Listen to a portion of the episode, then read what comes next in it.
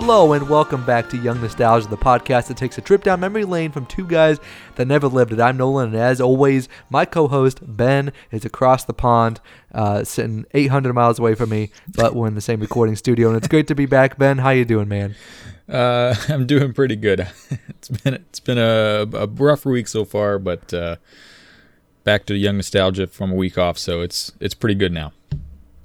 Right. We wish everyone had a fantastic Thanksgiving. We apologize for being late, but uh, both work has gotten us by the tail, and it's been hard to try and find some extra time to sit down together and crank show prep out as well as uh, record itself. So, um, this week, actually within the within the next two episodes of Young Nostalgia, um, we're with very heavy hearts, but also very fondly remembering and talking about two of some of our childhood idols that passed away this month in November. Um, Stan Lee is who we're going to be talking about um, this episode and his contributions to the comic world and really just entertainment in general. And then next week we'll be talking about Stephen um, Hillenburg, who created SpongeBob, which Ben and I are a huge fan of, and yeah. our good friend Kyle as well. We would spend nights just watching SpongeBob episodes, um, cranking through them, and just laughing at uh, the good times, or, or, you know maybe even the humor that we didn't necessarily see as kids, but we see now as um, half adults. I guess we can call ourselves because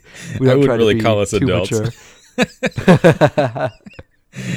just uh, just tall children. That's really all we are. So, yes. but as always, it's good to be back. Thank you guys for joining us. Um, it means a lot to have you guys here. So once again, it's that time of year uh, to begin teaming up with our favorite Etsy retailer, Real Big Stitch, um, who does cozy knits and um, all of your hand knitted needs and great presents for friends, family, anyone of the like coming up on this holiday season.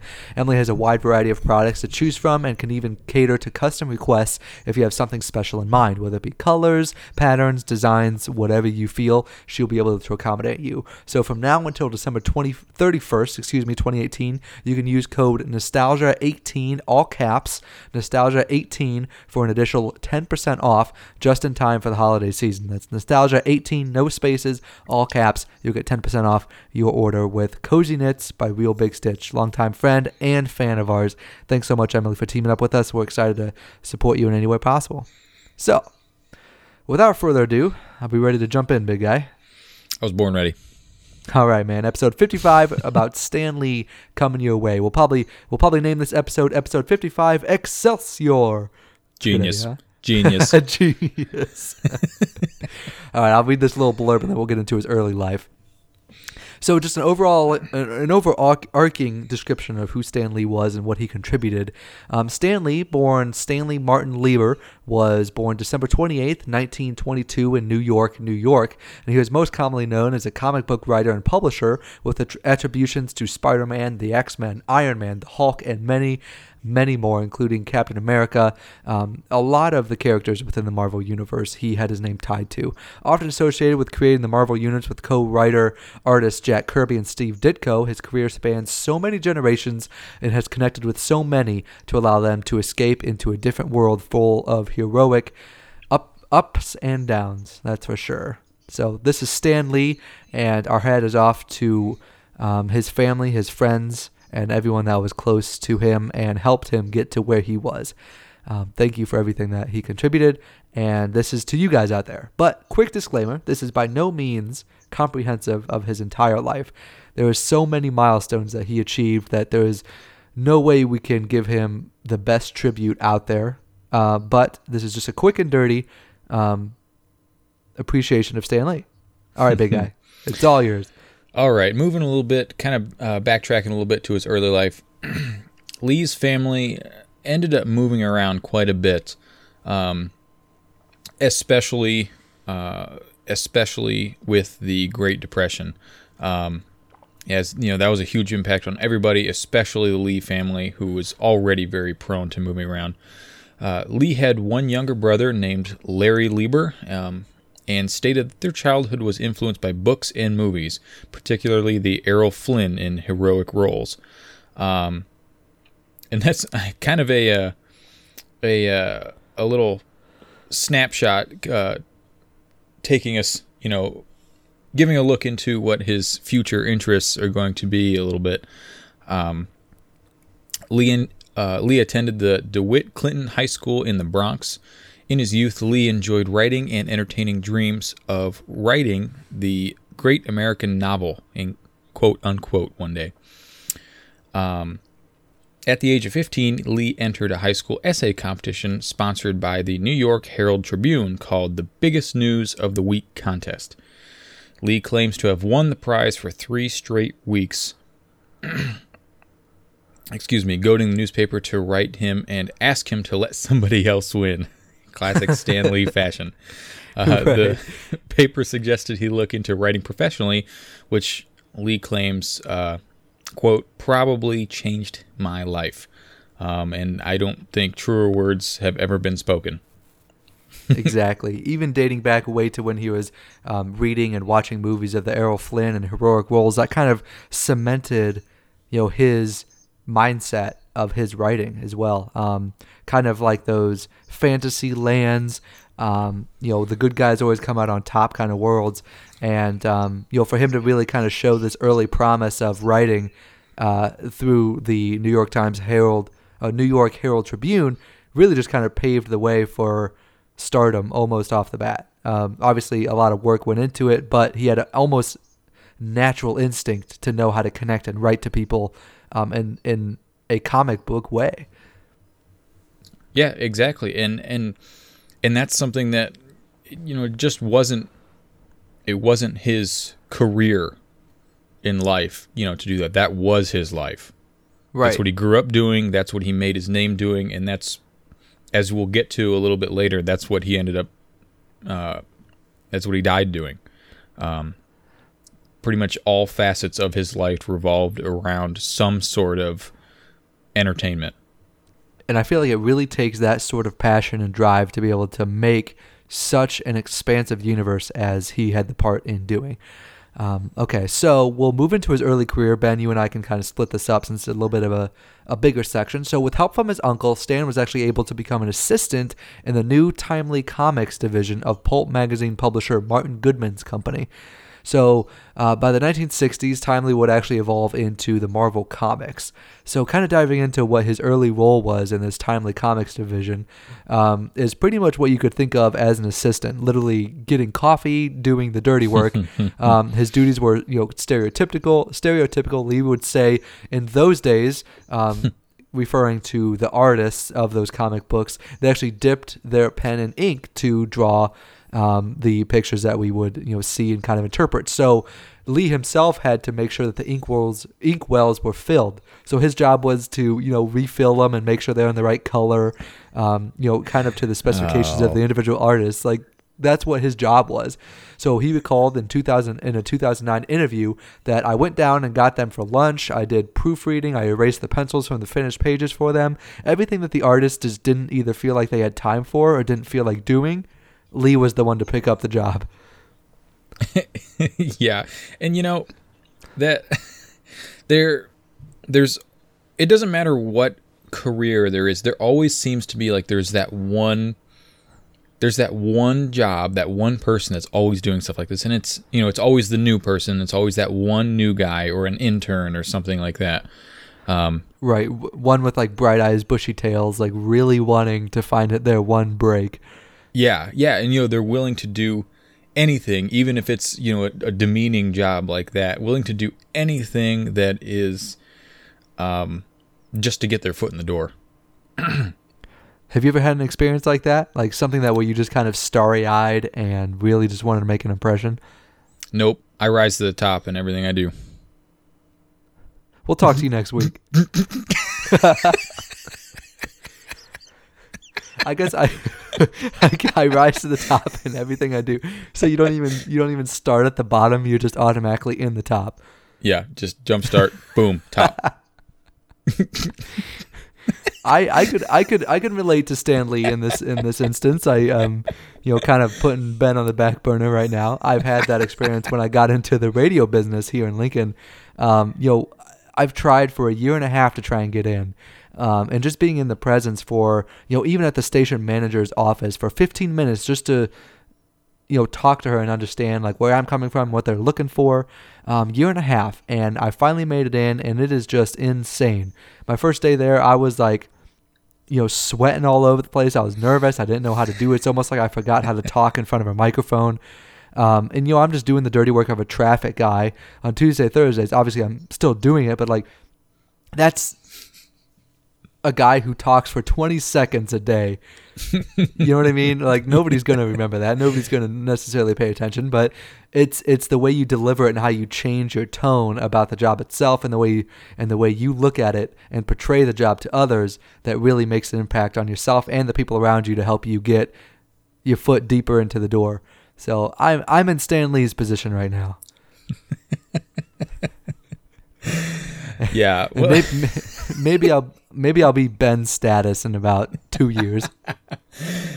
no, but joking aside, no, I, I haven't I necessarily been in that been in that situation. I've uh, been lucky enough to pretty much any place that I've worked has, you know, been needing help bad enough to where I haven't had to be that guy. Does that make sense? So Yeah, no it does it you know it's I depending on what it was, yes, you know, you know, if you you really want, if I really wanted something bad enough, yes, of course I could be that guy. But I, I haven't had that experience, so right. Yep, we've never Maybe run out someday. of beer in the fridge, so whoever takes the last one, you're not begging for it. yeah. All right. All right. Let, so we'll, we'll continue on. Okay. Yeah, I'll take the next one here. Stan's comic book comic writing debut came in Captain America. Always fantastic here. uh, comic number three, um, with the text filler Captain America foils the traitor's revenge. Uh, this is when he began to use the pseudonym Stan Lee instead of Stanley Lieber. Lee later explained in his autobiography and numerous other sources that because of the low social status of comic books, he was so embarrassed that he used a pen name so that nobody would associate uh, nobody would associate his real name with comics. Um, when he someday wrote the great American novel, um, you know, this is kind of weird to think about, just because you know, the whole reason why he's Stan Lee is because he was too embarrassed to put his name on this, you know, his real name on this. And right. look at the look at the empire that he built. Right. I mean, even look at the stature of what comics were. I mean, back then the main form of writing were like books, newspapers, right, where people kind of got their entertainment um, and that kind of stuff. And I think it's really interesting how the low stature of comics were back then because when when back then I feel like obviously I can't really relate necessarily, but when you think of comics, you're thinking of like Garfield or those things in the newspapers that are short little strips. But the right. comics that Stan Lee was starting to do was defying the norm. It was different. It was just kind of bizarre way of reading and bringing comics. It's not necessarily comedy, more of just like this interesting heroic figure that obviously is out of this world. Um, yeah, it was. It's interesting to see how how that ch- has changed over time. Yeah, well, it, it was it was originally seen as just a a very childish childish fantasy type thing, right? And you know that's that's one of the main reasons that it was so it was kind of looked down upon at the time. Um, and it had you're right it, it has changed a lot. I mean there's that's what people there's people now that that's what they do that's what they're into. Is some people's jobs is they're like right. comic book curators. Yeah yeah like not you know? even the world itself as an escape but creating this world. Stan lee was able to pioneer that which is amazing. Yeah and it was it was all it was just all about his connection to the fan base that you know was was one of his driving forces behind behind the success of Marvel. right. Oh, for sure, for sure.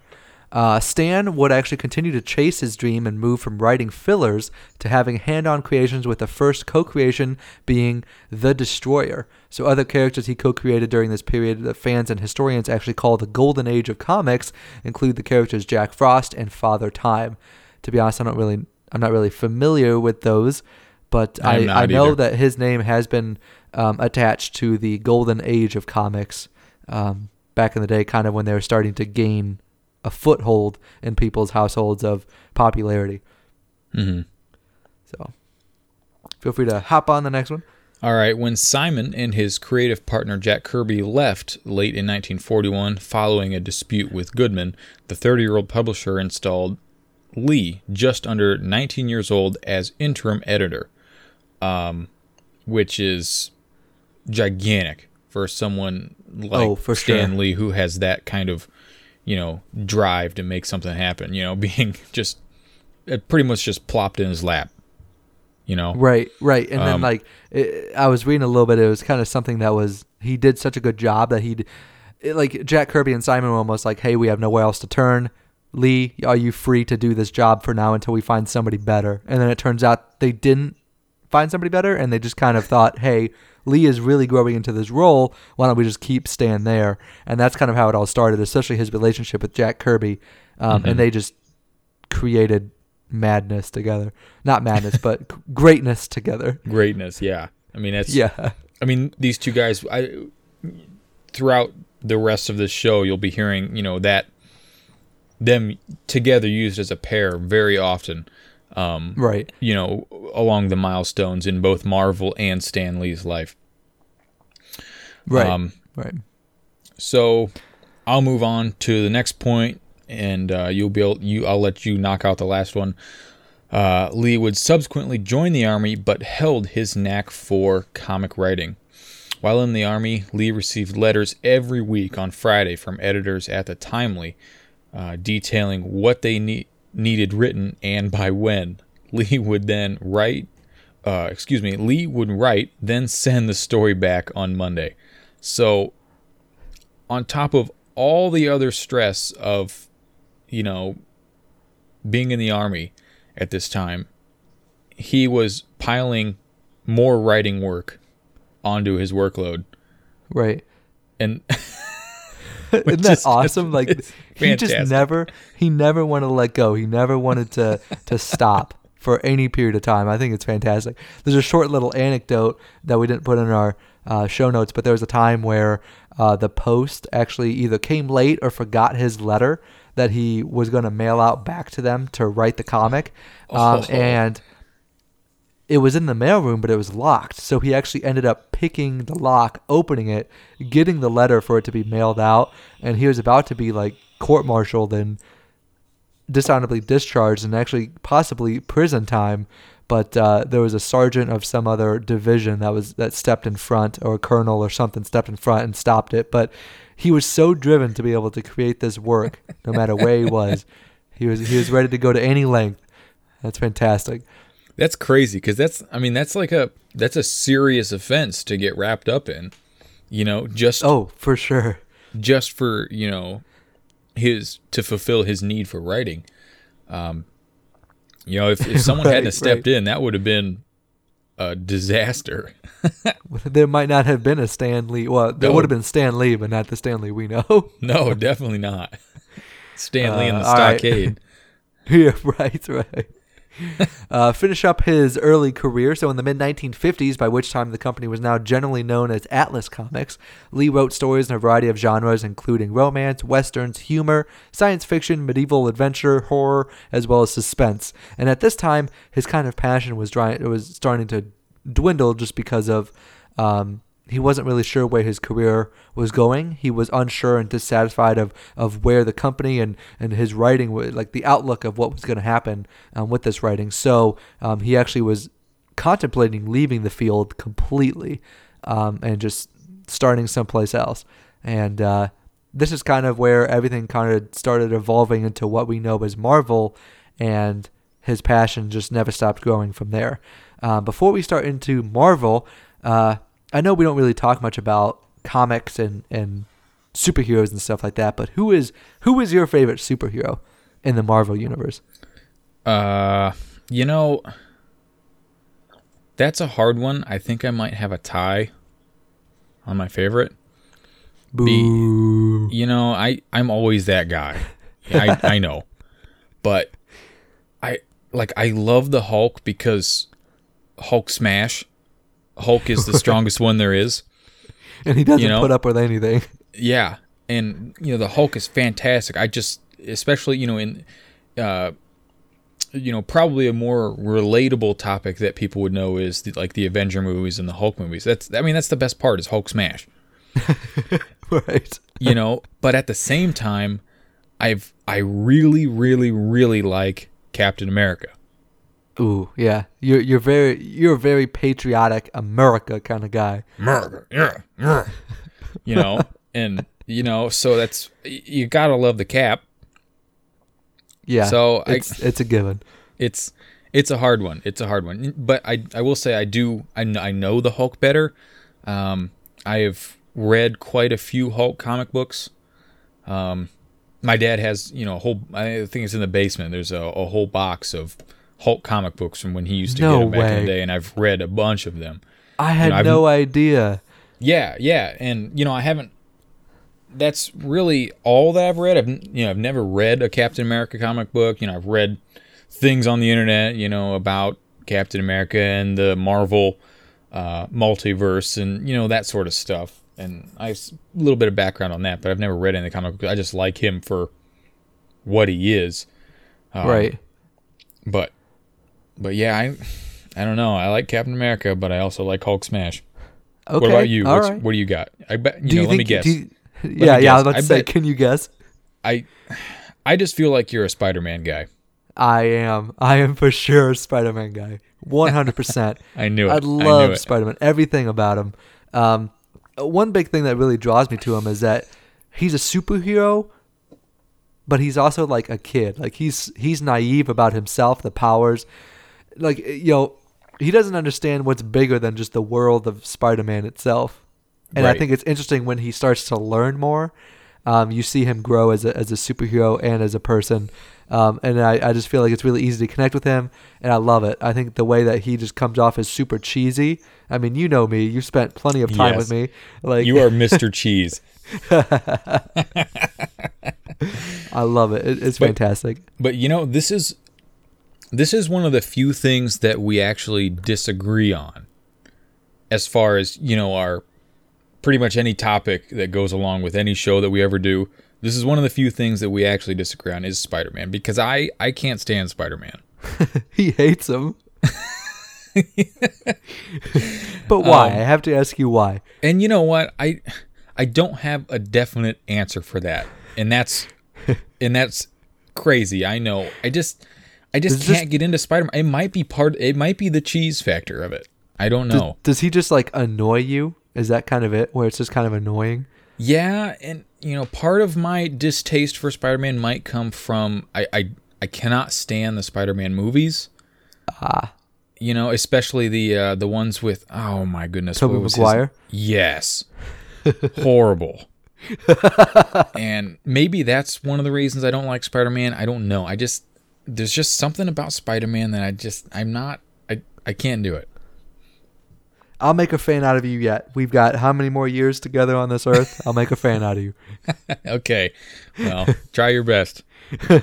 but you know what? I think you brought up a fantastic um, kind of segue when you were talking about uh, one of the reasons you love Spider Man is because he's also has the trials and tribulations of being a kid.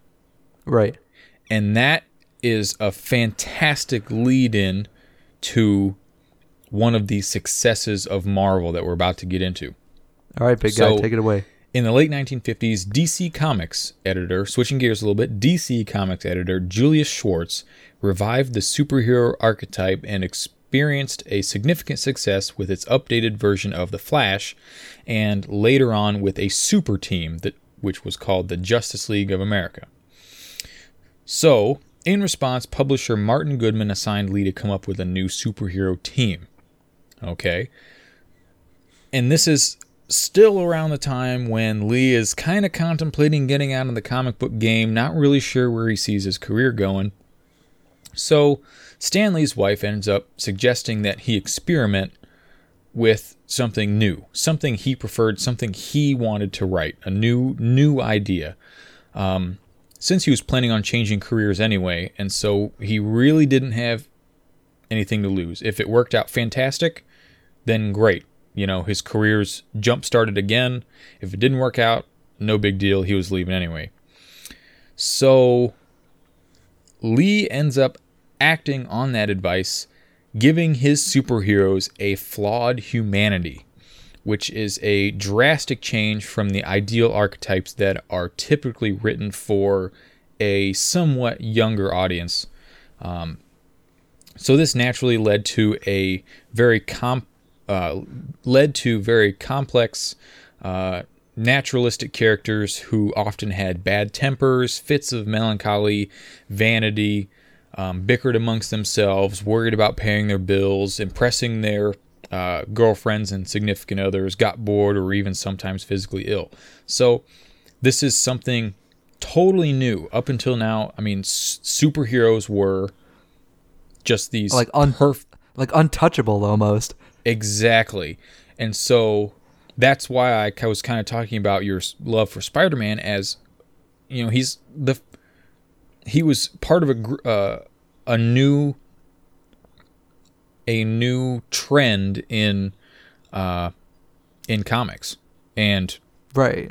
in superheroes overall. This you know this this idea that you know superheroes go through the same stresses in life that everybody else does right and i think it's so interesting. I mean i was watching um, short videos and biographies of uh, stan lee after we heard of his passing and he talked that way and felt that way up to the day he passed away. I mean this man was so passionate about the way that he thought of comics that there's no other way to do it. And mm-hmm. you know you honestly see the whole comic world shift after this kind of idea came into it because so many people were like yo mr fantastic could be the guy next to me yeah they have these powers that are out of this world and, and it can really you know change the fate but for them to be able to just like oh you still have to ride an elevator because you can't fly like yeah, you know yeah. I mean? You know, it's it's the guy you see walking down the road, walking in the rain because he forgot his umbrella and then accidentally stepped in dog poop. You know, right, right. He's having a horrible day, but you know, ten minutes later he might be saving your life because he's a superhero. Right, and I think that really struck a chord with people, and Stan Lee really understood that, and he believed that throughout his entirety, uh, the entirety of his career in comics, and I think that's just groundbreaking and fantastic. Yeah, and it's it's something that was a you know, looking back on it, it's a pretty risky move to make. You know, anytime you ever shake up the you know, the idea of what everybody else is doing, what's successful at the time, you know, and then you decide like, nope, I'm not doing that anymore. You know, that's not an easy decision to make. Not at all. Um, but I mean, it, obviously, we're talking about Stan Lee, you know, after his death, we're, you know, me and you are making a podcast episode about him. Obviously, he's well known enough to where that worked out fantastic.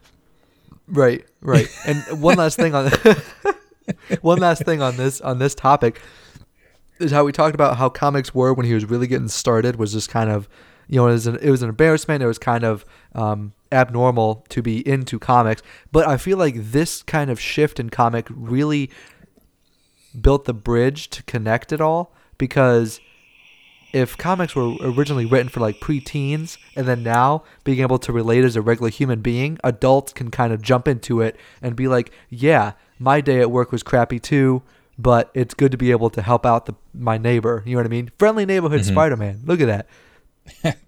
Always comes back to Spider Man. always, always will. All right, I'll move on to the next point. The first okay. superheroes Lee and artist Jack Kirby created together were the Fantastic Four, based on a previous Kirby superhero team, Challengers of the Unknown, and it was actually published by the DC Comics. Um, Challenger, Challengers of the Unknown was published by DC Comics, but Lee was working with Kirby to create the Fantastic Four. So the team's immediate popularity led Lee and Marvel's illustrators to produce a, a cal- cavalcade of new titles. Did I say that right? I don't know. Okay. Caval- cavalcade. Cavalcade. Cavalcade. Pretty a whole bu- a whole bunch of new titles and comics and featuring the. Fantastic Four. Again, working with Kirby, Lee co-created the Hulk, Thor, Iron Man, and the X-Men, and with Bill Everett, Daredevil, and with Steve Ditko, Doctor Strange, and Marvel's most successful character. Do you see that? Underlined. Yes. Marvel's most Yes. successful I character, Spider-Man, all of whom lived in a thoroughly shared universe between all of them. But uh, you know, it's there's a lot of cool people and and both involved as well as people as in characters of these comics. Um, and to be able to just create these and drum up what these characters' backstories are, what their hopes and dreams are, as well as faults, I think is just a magnificent feat of imagination and passion that both I feel like just seeing Lee in action, both you know on red carpets, um, in videos, in pictures, his passion and imagination really bled out to the people he worked with, and I think that's how Marvel was able to thrive and almost become number one in the comic world. Yeah, I mean he it, he's not the kind of guy that was just going through the motions.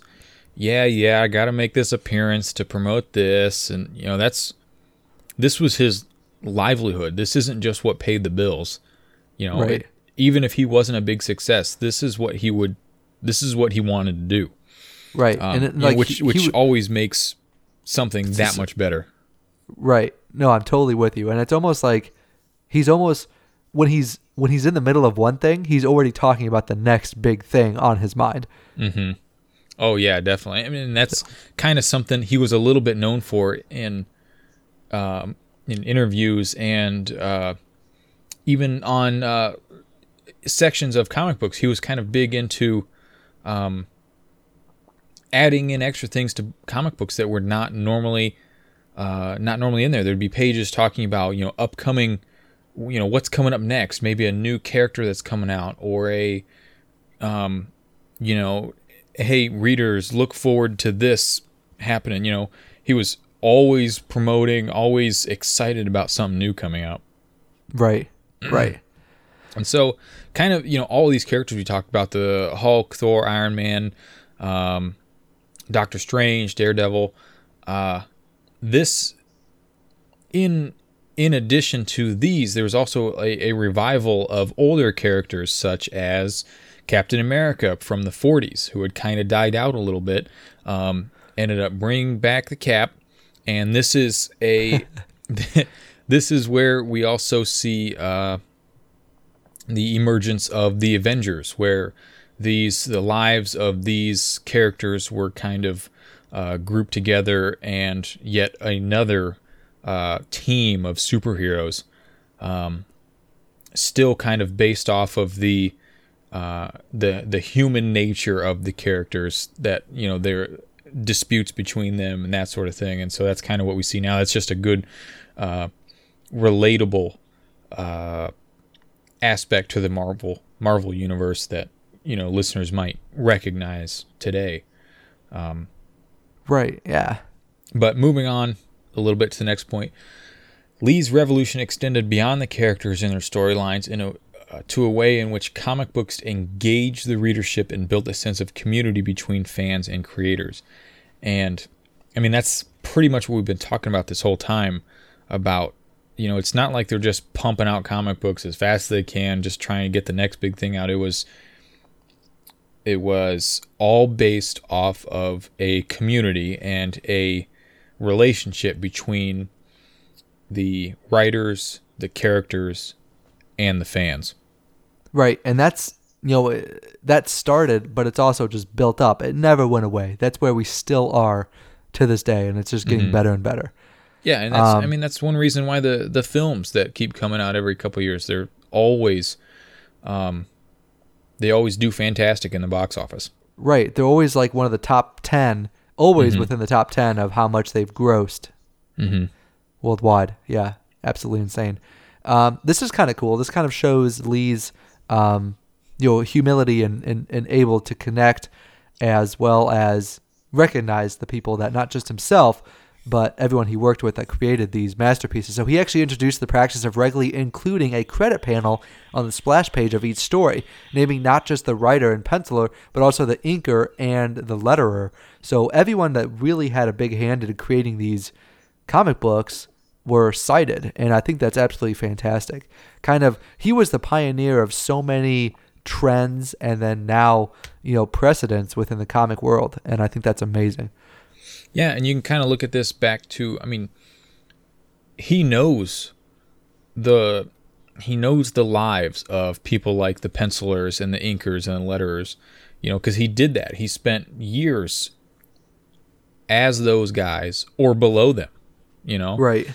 And right. so he knows how much work they put into the creation of a comic book and what it's like to put all that work into it and not be credited with any of that work. And so you know, looking at, you know, his decision to put in their credit into the making of that into the making and design of that comic book, it kind of uh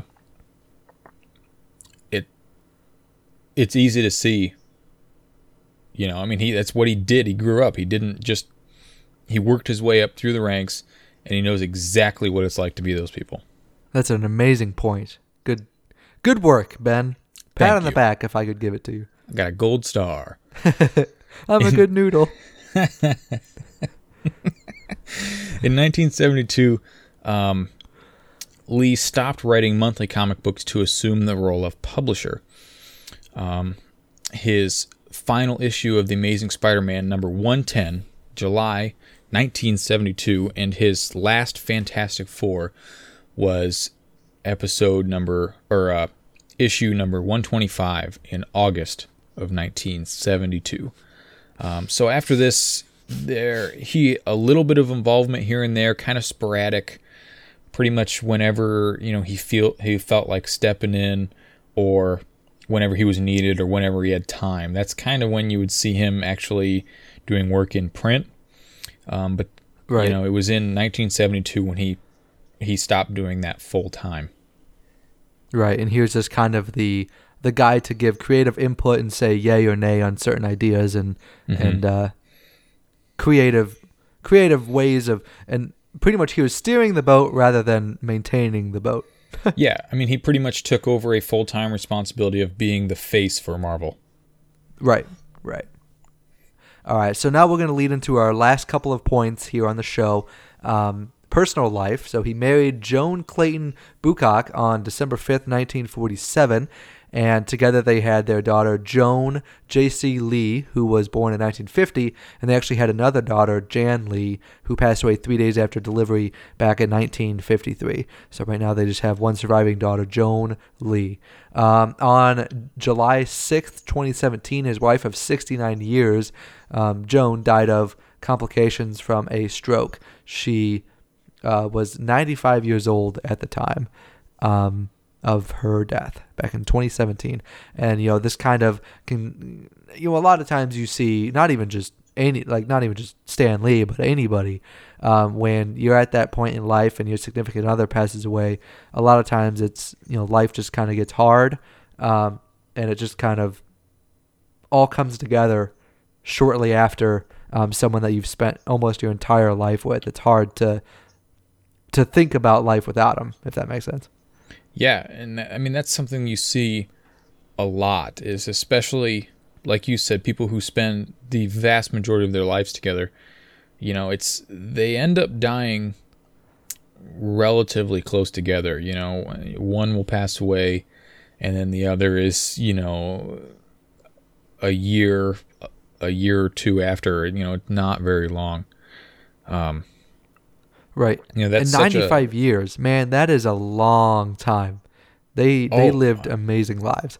I know. You know, it's I I can't even imagine what it would be like to be 95 years old. Not just in the not just in the scope of growing older. You know what I mean? But looking at it like look at how much stuff you've seen in your life, especially in the time that Right. Stan Lee lived. Well, St- uh, Stan Lee and his wife Joan. You know, um, what a what a crazy number of years to be alive in, to be living that long. I mean, the, you've seen a such a dramatic change in culture, in wor- just the world in general, um, in technology especially. You know Oh, how yeah. fast it's. I mean, there, there's been there had been so many changes in their life. I mean, it's it pretty much every decade. That's I mean the the 1900s. That's every decade is known for something. You know, right, right. there's been that much stu- that is there's been that much stuff happen in that relatively short period of time that every decade is known for a specific thing pretty much Right. Gosh, that's insane. That's just mm-hmm. that bewilders me, man. yeah we're getting deep right. here on young we nostalgia are. We are very deep. Why don't you round us out? All right. So Stan Lee passed away at the age of 95 at Cedars Sinai Medical Center in Los Angeles, California on November 12th of 2018 after being rushed there in a medical emergency earlier in the day. The cause of death listed on his death certificate, excuse me, listed on his death certificate was cardiac arrest with respiratory failure and congestive heart failure as underlying causes. Old age. That's pretty much what that Pretty says. much. Yeah. Um, uh, it also indicated that he also suffered from aspiration pneumonia. Um, in regards to uh, the last couple years of Stan Lee's life, Roy Thomas, who uh, succeeded Lee as editor in chief at Marvel, had visited Lee two days prior to his death to discuss the upcoming book, The Stan Lee Story, and stated, quote, I think he was ready to go, but he was still talking about doing more cameos. As long as he had the energy for it and didn't have to travel, Stan was always up to do some more cameos. He got a kick out of those more than anything else, unquote. Which That just shows his true heart in this business. I mean, he wanted to be a part of it. That's who he was.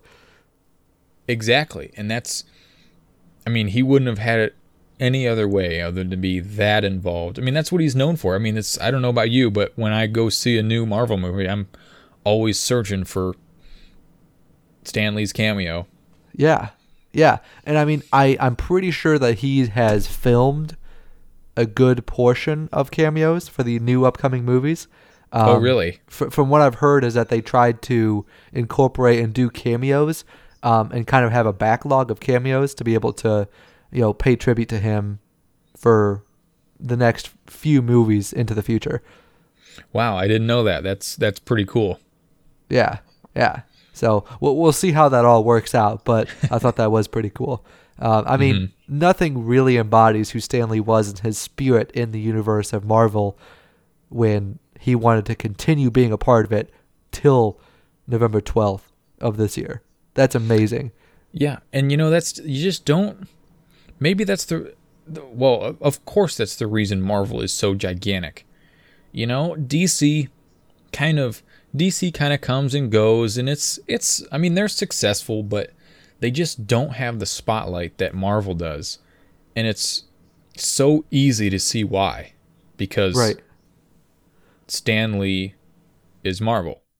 If Stan Lee was D- Man. yeah, if Stan Lee was DC, DC would be gigantic. You know? But Oh yeah. that's I mean he's that's Stan Lee made Marvel. That's just how that's just how it is. The end. Maybe we'll do The like end. one of those special endings that if you stay past the ending music, we'll say something else. Oh, that would be funny. I feel like we can't do it now that we talked about it. Like it I has know, to be a right? surprise. I know, right? Right. People are still gonna listen to the ending ending music, and that's a wrap. Thank you guys so much for joining us here at Young Nostalgia. We um, talk this week as we continue to journey through our retro pop cult. Man, I screwed that up. That's okay. Words are hard. Yes, they are. As always, if you guys enjoy the show, please leave a kind review on Apple Podcasts or wherever you listen, whether it be Castbox, Podbean, Spotify, Stitcher. We're out there. You can find us on your favorite Podbean directory. Please give us a five star review, or you can email email us at youngnostalgia2017 at gmail.com. Email us your thoughts, comments, as well as any future show suggestions or opinions. And you can also connect with us on Facebook and Twitter. If you go to our Podbean page, youngnostalgia.podbean.com, you'll see our banners there. Please give us a like, give us a follow. It'd mean a lot.